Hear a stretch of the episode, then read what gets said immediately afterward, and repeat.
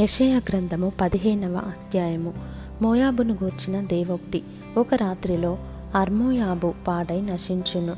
ఒక్క రాత్రిలో కీర్మోయాబు పాడై నశించును.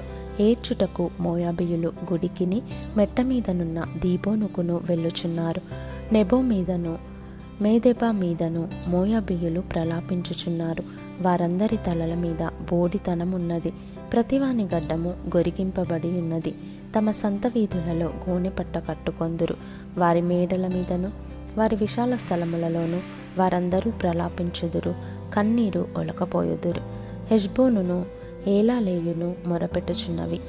యాహస్సు వరకు వారి స్వరము వినబడుచున్నది. మోయాబియుల యోధులు కేకలు వేయుదురు. మోయాబు ప్రాణము అతనిలో వనకుచున్నది మోయాబు నిమిత్తము నా హృదయము అరచుచున్నది. దాని ప్రధానులు మూడేండ్ల తరిపి దూడవలే సోయరు వరకు పారిపోవుదురు. లూహీతు ఎక్కుడు త్రోవను ఏడ్చుచు ఎక్కుదురు. నశించితిమేయని ఎలుగెత్తి కేకలు వేయుచు హొరునయీము త్రోవను పోవుదురు. ఏలయనగా నిమ్రీము నీటి తావులు ఎడారులాయను. అది ఇంకను అడవిగా ఉండును. గడ్డి ఎండిపోయెను. చెట్టు చీమలు వాడబారుచున్నవి. పచ్చనిది ఎక్కడనూ కనబడదు.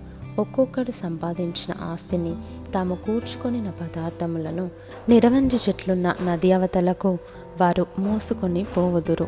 రోదనము మోయాబు సరిహద్దులలో వ్యాపించెను.